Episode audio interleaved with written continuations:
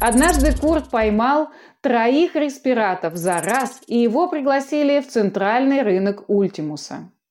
Там совершают покупки плантаторы и члены военного совета. Как же был счастлив Сантьяго, когда Курт позвал его с собой.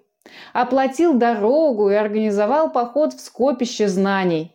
Тот день невозможно забыть.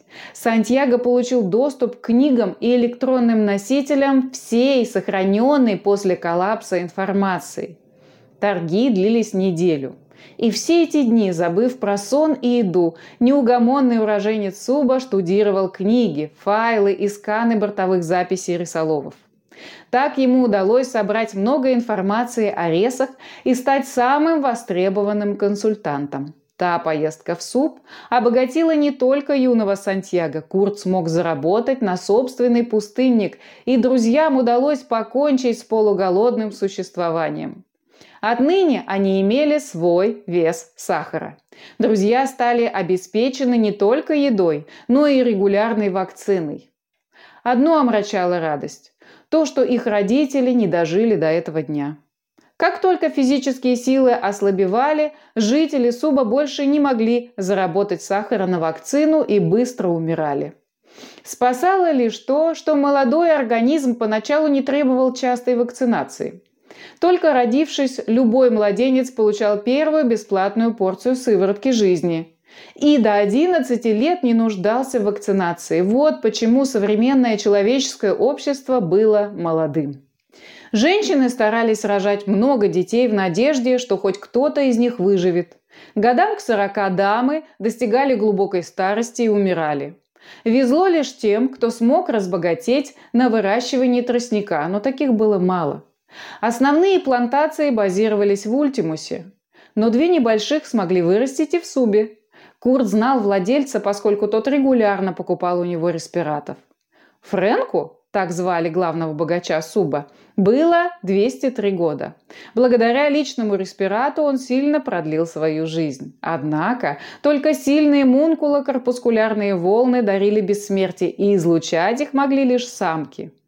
Поэтому Фрэнк был стар, и ему помогали многочисленные отпрыски.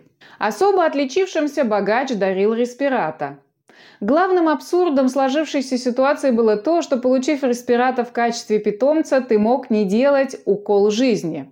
Обогащенный кислород и слабо изученные волны дарили тебе железное здоровье, но для содержания респирата нужен был сахар – без сладкого успокоительного эти робкие мутанты пребывали в состоянии паники, и лишь щепотка белого порошка, растворенного в небольшом количестве воды, могла подарить спокойствие и безмятежность драгоценному существу. «Сантьяго, активируй торцевой очистительный механизм!» – резко скомандовал динамик. Звук заставил отвлечься от размышлений и приступить к работе. Выполнив нужные манипуляции с пультом, Сантьяго услышал пронзительный сигнал. «Рано! Слой слишком большой! Копайте еще!» Нажав на кнопку связи, сообщил мужчина. В динамике послышалась обильная брань, и сеанс связи прервался. Капитан разделял желание команды поскорее выбраться из песочного капкана и вернуться в суп. Сантьяго тяжело вздохнул. Он единственный, кто не хотел возвращаться. От мысли, что придется вернуться в пыльную квартирку, начиналась депрессия. Вдруг из-за спины послышался щелчок. Так Сантьяго звала не умеющая разговаривать Руби.